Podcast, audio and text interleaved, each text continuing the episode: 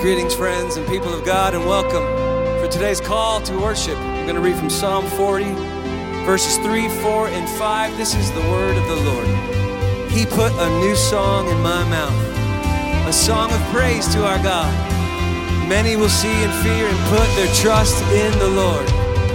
Blessed is the man who makes the Lord his trust, who does not turn to the proud, to those who go astray after a lie. You have multiplied, O Lord my God, your wondrous deeds and your thoughts toward us. None can compare with you. I will proclaim and I will tell of them, yet they are more than can be told. Today we are going to proclaim the wondrous deeds of God, even though they are more than can be told. Today we are going to tell of the thoughts that He has toward all of us, even though they are more than can be told. This is the mystery of God. This is the vastness of our God that we are welcomed into, that we are invited into. There is endless revelation, there is endless understanding. So we come, we show up, and there's more, and we show up again, and there's more. So today, friends, let's rise up, let's declare, let's proclaim the wondrous deeds of our God as we sing today. Love you, Lord. Oh Lord, we open say you're welcome here. You are welcome here. We open up our hearts, our ears. Make us aware of your presence today, God, as we worship you. And let our praise be your welcome. Let our songs be a sign we are here for you. Yes, we are.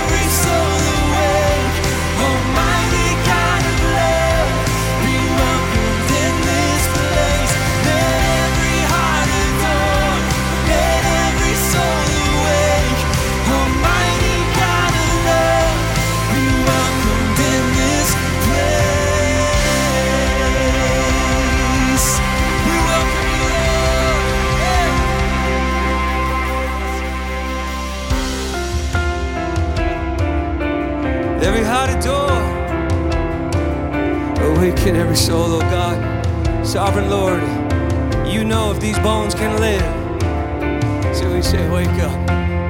Dry bones come to life and sing the praises of God. Sing, My hope is built. My hope is built on nothing less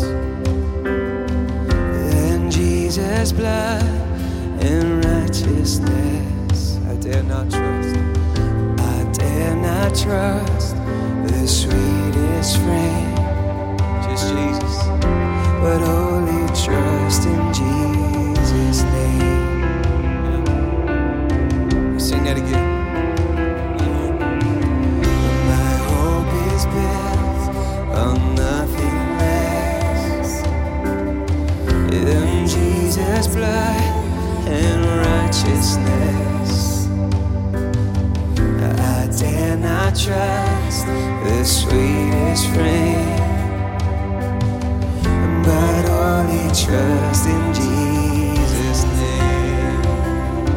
sing Christ alone, Christ alone, cornerstone, and we can make strong. In the sea.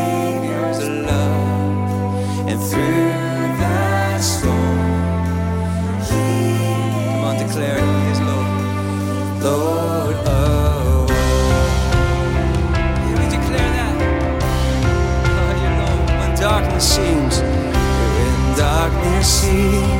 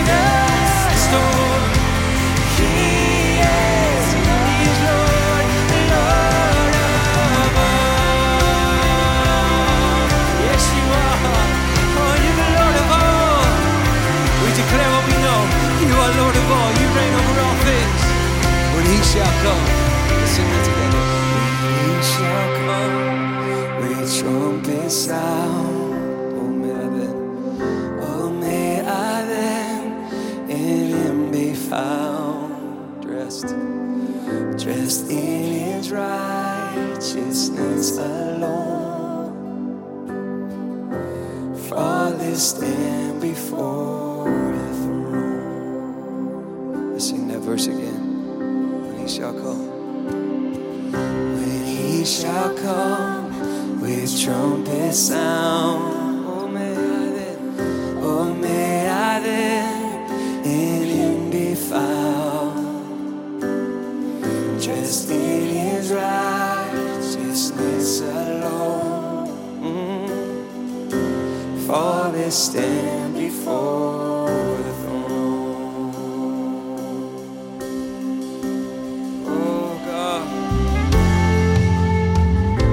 There is a day that has come and is coming where the worshipers will worship in spirit and in truth.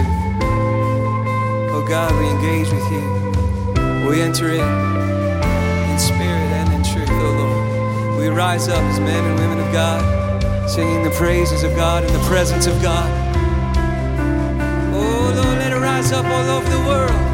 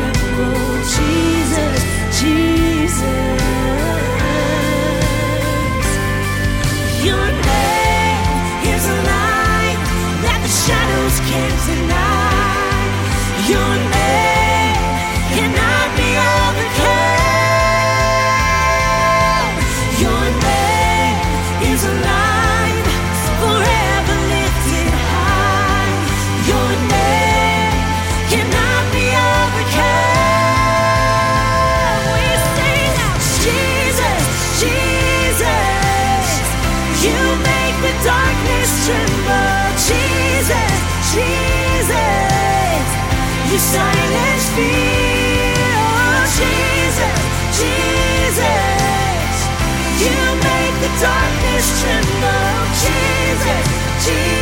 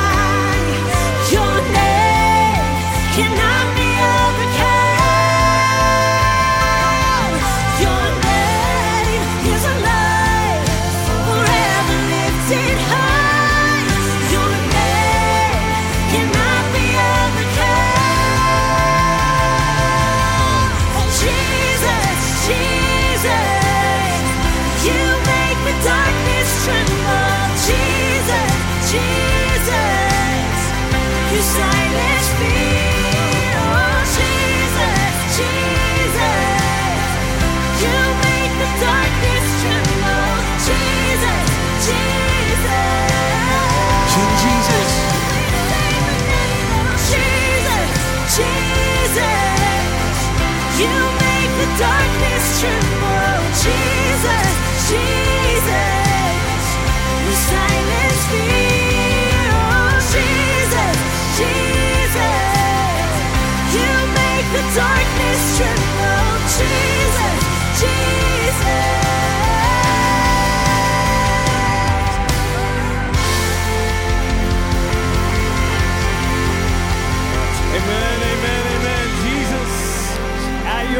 the darkness trembles. Jesus, in your name is salvation for all who call on you. Friends, we believe that Jesus is the King and that his kingdom is arriving on earth as it is in heaven. And you know what that looks like? That looks like the followers of Jesus, the church, beginning to live now as it will be then, beginning to bear witness to the reign of King Jesus.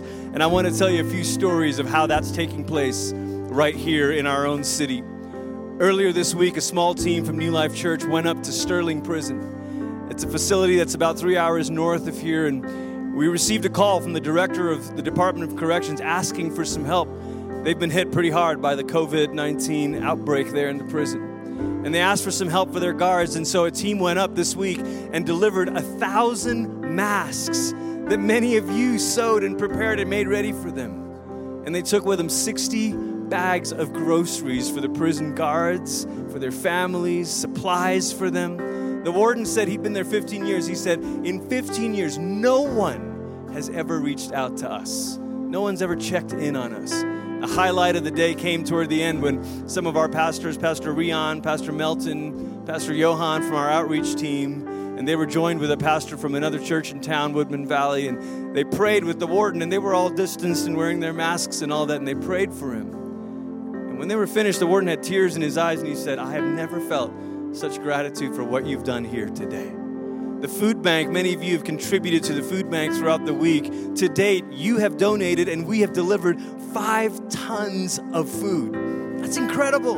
And that's gone to several different agencies in the city, but it also has gone to a couple of our congregations to serve right there in their neighborhoods. Nueva Vida, our Spanish speaking congregation, told me this week they said that in the month of March, they do their food pantry twice a month. They said in the month of March, 150 families received groceries. But in the month of April, they said, we got to do this more than twice a month. We got to let families come in when they have crises in their lives. And they said in April, they gave out 450, and they served 450 families with groceries. That's over, that's about 600 families in the last two months, maybe 1,800 people that have been served.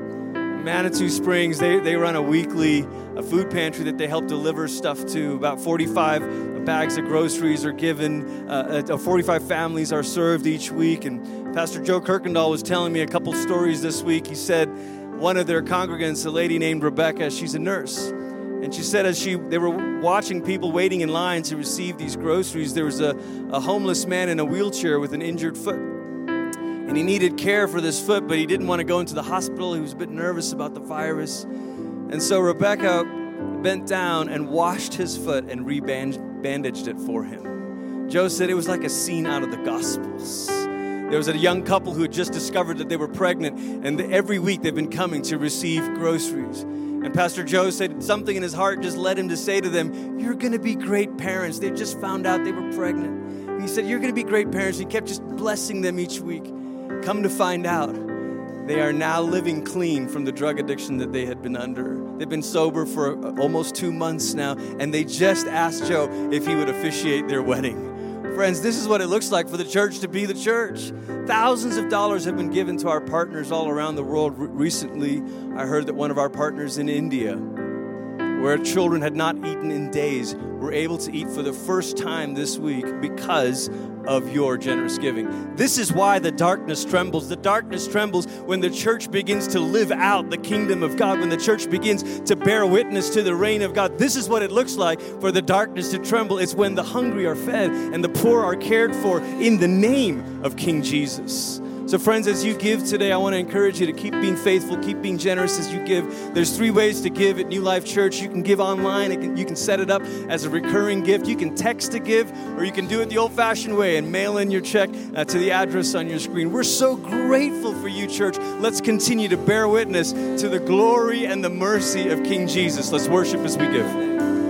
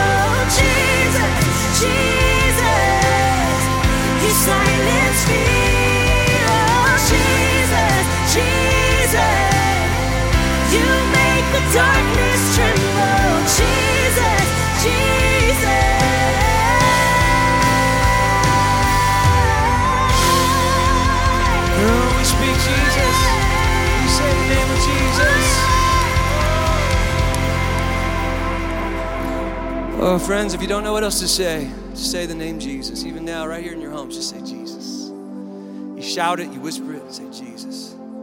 It's the great name, the name above all names our King, our Lord. And it's in your name, Jesus, that we say amen and amen. Friends, let's prepare our hearts for the Word of God, the opening of the Scriptures. You know the drill by now. Grab your Bibles, grab your notebooks, lean in, press in, grace and peace. From all of us at New Life Church, we want to say Happy Mother's Day.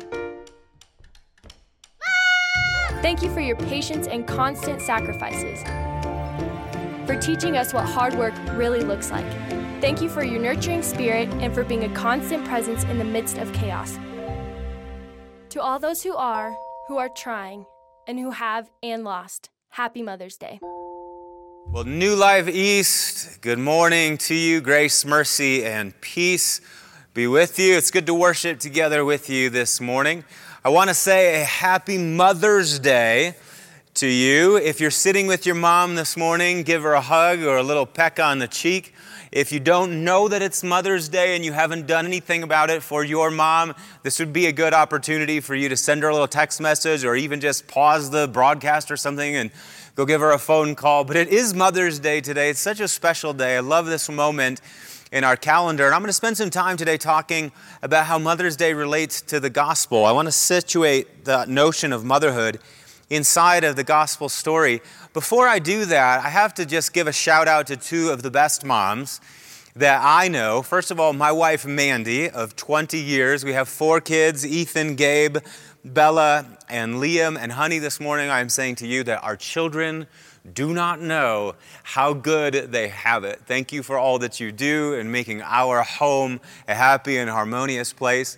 I also have to say a shout out to my mom who lives up in central Wisconsin. My mom, I'm telling you, we did not know how good we had it. And so, mom, we love you and a happy Mother's Day to you as well. So, it's Mother's Day today, and I want to talk about how this relates to the gospel story, to who God is, and to what God calls us to be. And I just want to start by saying there's an old Spanish proverb that says that an ounce of mother is worth a ton of priest.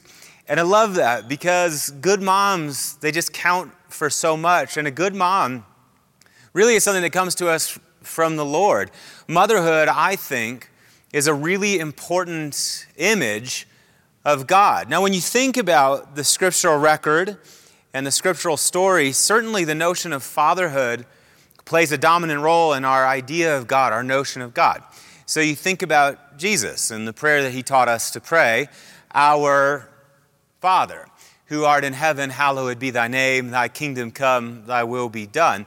Jesus, the most common, for Jesus, the most common reference for God, the way that he talked about God was predominantly Father. He's giving us some uh, implication, some indication of what his relationship with God is like and inviting us into that. So Jesus anchors us there. Then, of course, you think about the creed that has defined Christians now for about 2,000 years. Uh, we believe in one God the Father, the Almighty, the maker of earth, heaven and earth, of all that is seen and unseen. So, fatherhood plays kind of a dominant role in terms of our image of God. And yet, when you look at the scriptures, you cannot avoid coming to the conclusion that motherhood comes from God and is just thereby, it's also a sort of indication of something that's deep in the heart of God. Listen to Psalm 131. The psalmist says, My heart is not proud, Lord, my eyes are not haughty. I do not concern myself with great matters or with things too wonderful for me.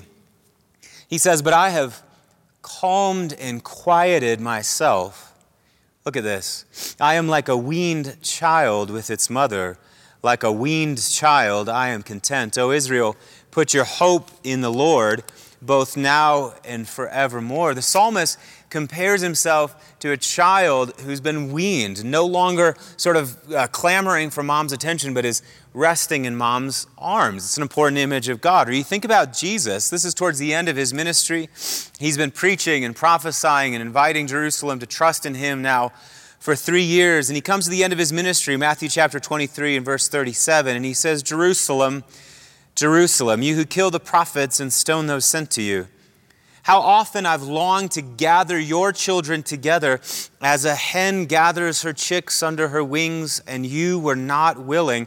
Look, your house is left to you desolate, for I tell you, you will not see me again until you say, Blessed is he who comes in the name of the Lord. So here is Jesus saying, I've longed to gather you together as what? A hen, a mother hen, gathers her chicks under her wings. Here's the prophet Isaiah, just to bring about one more example. Zion has said, verse 14 of chapter 49, the book of Isaiah, Zion has said, The Lord has forsaken me, the Lord has forgotten me. But the prophet Isaiah says, Can a mother forget the baby at her breast and have no compassion on the child she has borne? Though she might forget, Uh, as unthinkable as that might seem, though she might forget, I, he says, the Lord says, will never forget you. See, he says, I have graved your name on the palms of my hands, and your walls are ever before me. Your children hasten back. Those who laid you waste depart from you. Lift up your eyes and look around. All your children gather and come to you. And as surely as I live, declares the Lord, you will wear them all as ornaments. You will put them on like a bride. The Lord is saying that He will be a mother to Israel in a way that's even better than the mothers of Israel are mothers to their children. And in fact, it's God's almost maternal presence that will bring about the restoration of Jerusalem. God, God is the source from whom motherhood flows. You think about even the book of Proverbs, the great figure of wisdom, the very wisdom of God by which Israel is instructed in the Old Testament, is personified as a mom, as a female. There's something, I want to just say, there's something maternal in the heart of God. And this morning, I want to say to you, moms, that in your care and in your strength, in your wisdom, and in your tender tenacity, you are showing us something of what God is like, and you are also modeling for us just how to trust in Him. A good mom counts for a lot. Your kids are watching you, your husband's watching you, the people who are around you are watching you. They're watching how you live before the Lord. A good mom counts for a lot, and I should know because I have a good mom. My parents were sort of marginal believers, both of them, as they were growing up and went through their teenage years, but in their 20s, they really just kind of got thwacked by the Holy Spirit during the charismatic renewal of the 60s and the 70s, my parents both individually really had an awakening to the reality of God and Christ. And my mom, in particular, really gave herself over to the Lord in prayer and in devotion and in study. My mom is the daughter of a farmer. And so she always has been and probably always will be the earliest riser I know. Some of my earliest memories of my mom are me kind of stumbling down the stairs early in the morning, and my mom would be sitting there at the kitchen table with the scriptures open. And she's poring over the scriptures and she's praying and she's lifting us up before the light of the Lord. She's also putting her heart inside the presence of God and being formed by the presence of God. And every day for years now, my mom, 4:30 in the morning, she would be up and she would deliver herself over to the Lord. And I watched as I got older. One of the things I always noticed about my mom was that not only was she always sort of vibrant and alive, and vital, but she also, and she was very productive. She always was getting things done, an industrious woman, but she always made time for people. That there was something about her presence that opened up space for people to come and taste and see that the Lord was good. She took time, a word of wisdom, as Proverbs says. Faithful instruction was always on her tongue. And not only that, but one of the things I always loved about my mom and love to this day is that my mom knew how to step into pressured situations and diffuse them. Jesus said, Blessed are the peacemakers, for they will be called the sons and the daughters of the living God. And my mom embodied that so well. And there was something about that that just captured me as a young man. And, and it wasn't so much any of the things that my mom taught, although she taught lots of things. And it wasn't so much any of the things that my mom said, although she said many things but it was the way that my mom lived before the Lord. It gave me that kind of intuitive connection that what you do is you give yourself over to a life of prayer. What you do is you stand in the presence of God. What you do is you yield your heart daily to the Lord, and then what comes out of that is grace and strength and holiness. Maybe the first text of scripture I ever learned came from my mom, Psalm 16:8. The psalmist said, "I have set the Lord continually before me, And because he's at my right hand, I will not be shaken. And the psalmist goes on to say, Therefore, my heart is glad and my tongue rejoices, and my body will also live in hope. For you, he says, will not abandon me to the grave, and nor will you let your Holy One see decay. You have made known to me the paths of life. You will fill me with joy in your presence, with eternal pleasures at your right hand. My mom lived that every day of her life and still does. And it set a model, it set up an example for me and for my siblings and for all who knew her to follow. It was my mom's dedication to the life of holiness that made all the difference in the world. And I'm saying all of that to you this day, moms, to be a great encouragement to you because the pressure is huge on moms right now. The pressure is huge on moms. And I think that there are two principal pressures that come bearing down on moms these days. One, I would say, is the pressure to be mom plus, mom plus. In other words, yes, you need to be mom, and we need you to take care of all the things around the house and make sure that everybody's fed and clothed, and that all the school schedules are up to date, and that the all that. Just so please take care of all that. Plus, we need you to run a successful business on the side. Plus, you need to have all these other things going on. Plus, you need to have some side hustle. Plus, you need to have this career. Plus, plus, plus. And so you have to be mom in addition to all of these other things. And the pressure that can fall upon you when you start feeling that, it can be really crushing and overwhelming. You're just trying to survive the day with your jelly faced toddlers, and then you hear the voice of the accuser in your ear telling you that that isn't good enough. And I'm saying to you, that pressure, mom, that, that will cripple you if you will let that get inside of you. It's the pressure to be mom plus. Now, of course, if you feel called to those things and you have support for that and there's gifts for that and you can do that and the Lord's opening doors, go. And if it's a joy to you, please and by all means, mom, go ahead and do that. But you don't have to. The pressure to be mom plus is such a huge thing. And also, pressure number two, I think, is the pressure to be super mom. The pressure to be super mom.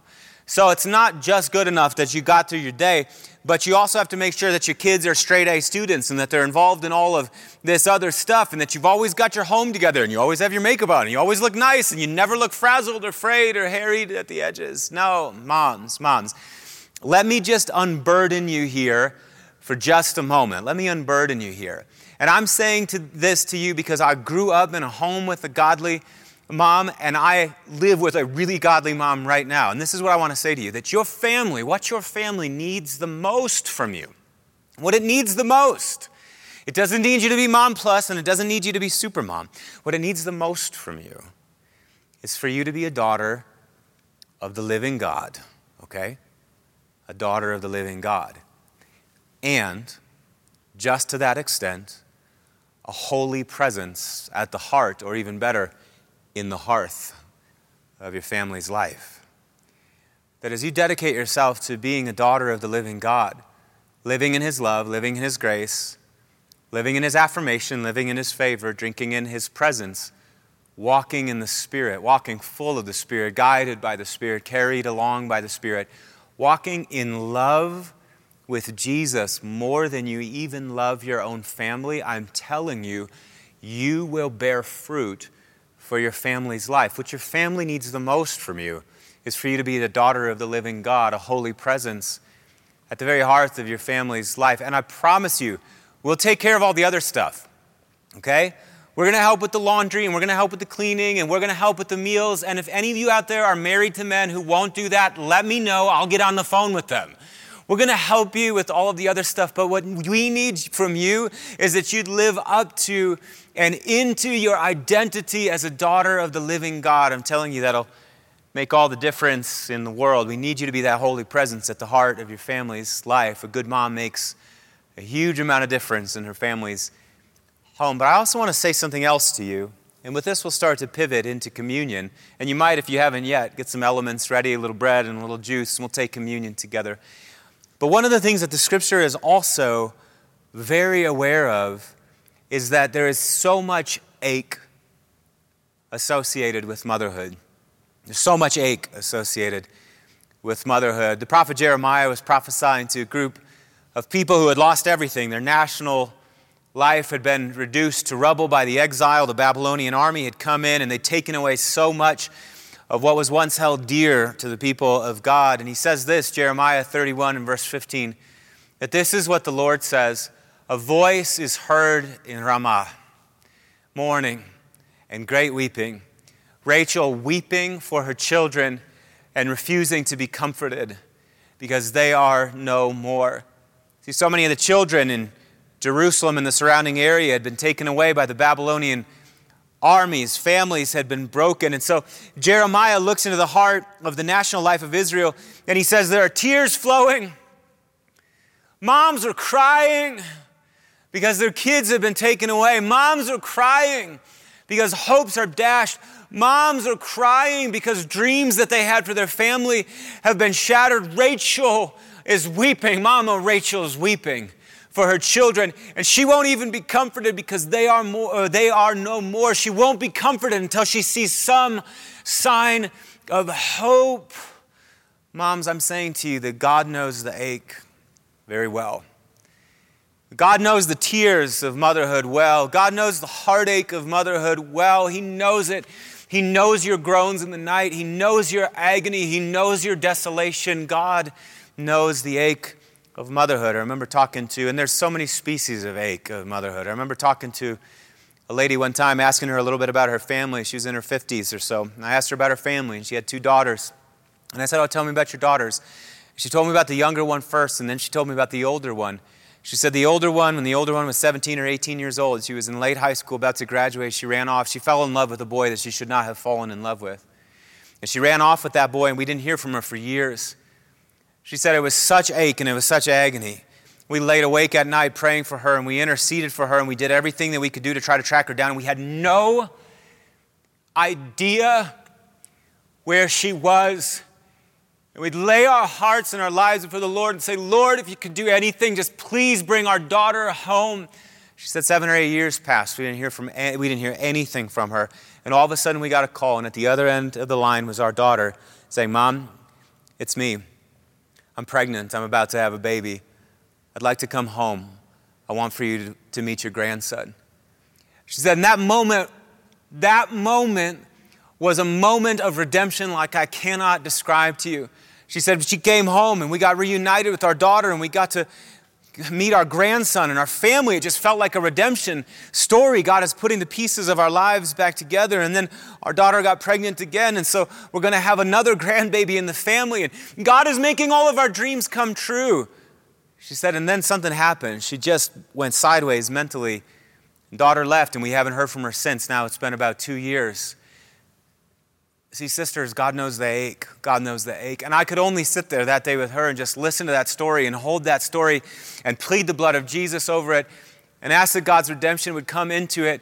God knows the ache. If I can know the ache, then God knows the ache. And He knows the ache well, even in our own family. We have four beautiful children Ethan, Gay, Bella, and Liam. But shortly after we moved to Denver years ago, we had three kids at the time. We got unexpectedly pregnant.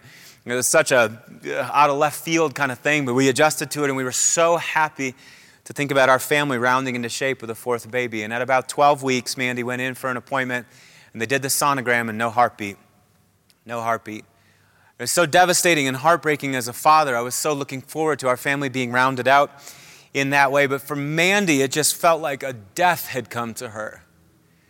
At this womb of hers that had been a place of life and a place of flourishing, we had three flawless pregnancies. All of a sudden, something went sideways with it. And it was such an ordeal for us.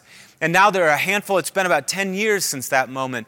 And we are so glad for what God has done. And we wouldn't trade our little Liam for anything in the world. And we've seen God work miracles, and He's brought so much flourishing to us. But there are a handful of times every year, 10 years later now, when Mandy will come into my office or she'll wake me up early in the morning and she'll say, This was going to be the baby's due date today.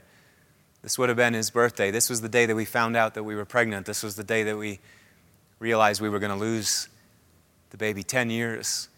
And there's still ache. The Bible knows about our ache, it knows about our tears. And what I love about the scriptures, brothers and sisters, is that the scriptures never provide us with easy answers or with empty promises.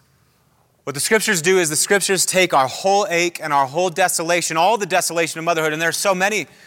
There are barren wombs, and there are women that are separated from their children, and there are those that want to be moms that cannot. On the other side of it, There are those that want a relationship with mom but can't because mom passed away or the relationship is fragmented in some way. There is ache around it, and the Bible doesn't give us easy answers for the ache. What it does is it throws it into God's salvation and the promise of new creation. Look at Isaiah 49 that we read from earlier. Verse 19 The Lord, who promises to be a mothering presence to Israel, says that though you were ruined and made desolate, and your land laid waste, now you will be too small for your people and those who devoured you will be far away. The children born during your bereavement will yet say in your hearing, This place is too small for us. Give us more space to live in. And then you will say in your heart, Who bore me these children? I was bereaved and barren. I was exiled and rejected. Who brought these up? I was left all alone. But these, where have they come from? And this is what the sovereign Lord says. See, he says, I will beckon to the nations and I will lift up my banners to the people, and they will bring your sons in their arms, and they will carry your daughters on their hips. And kings will be your foster fathers, and queens your nursing mothers, and they will bow down before you with their faces to the ground. They will lick the dust at your feet, and then you will know that I am the Lord, and those who hope in me will not be disappointed. I'm saying to you, sisters, that there is a new creation coming. I'm saying to you, all of those that carry ache around motherhood, there is a kingdom coming. There is resurrection afoot. And the salvation, the redemption, the new creation, the kingdom that God brings is the answer to all of our ache. And it might be in this life and it might be the next, but sister, I'm telling you, it is coming. It is coming right soon. The Creed says that we are looking for the resurrection of the dead and the life of the world to come. All of our grief will be swallowed up in a new creation. There is no easy answer to any of this. There's no easy answer to any human ache. There is, brothers and sisters, only the hope and the promise that it has been and will be gathered up into and answered by God's salvation. And I'm here to say to you today that Jesus is God's salvation. For Jesus is the broken one, in whom all of our ache and all of our brokenness all of our agony finds its hope. It's located inside of Him. The prophet Isaiah said, By His wounds we are healed. And so, with the bread and the cup in your hand, now I want to invite you to begin to lift up your heart to the Lord. Those of you that are holding ache around motherhood, barren wombs, children that are sick in the hospital, children you're estranged from, moms that you just wish that you could see again, whatever your ache is around motherhood, I'm asking now that you'd begin to throw it into the body of the Lord, throw it into God's salvation, locate that in God's salvation. And so we say to you, Lord Jesus, here we are before you. We need you. You are our hope, you are our salvation, you are the strength of our life. I'm praying over barren wombs and I'm saying, be open today. I'm praying over those women that are estranged from their children. I'm saying, bring reconciliation today. I'm praying over all of those who would like to be moms but cannot be. I'm saying, Lord, come quickly, come swiftly with your kingdom. I'm praying for all of those who have fraught relationships with, your, with their moms. I'm saying, Lord Jesus, come and come swiftly. We need you. And we remember that on the night that you were betrayed, after you had given thanks, you took the bread and you broke it and you gave it to your disciples and you said, Take this and eat. This is my body broken for you. Do this in remembrance of me. Let's take the bread together.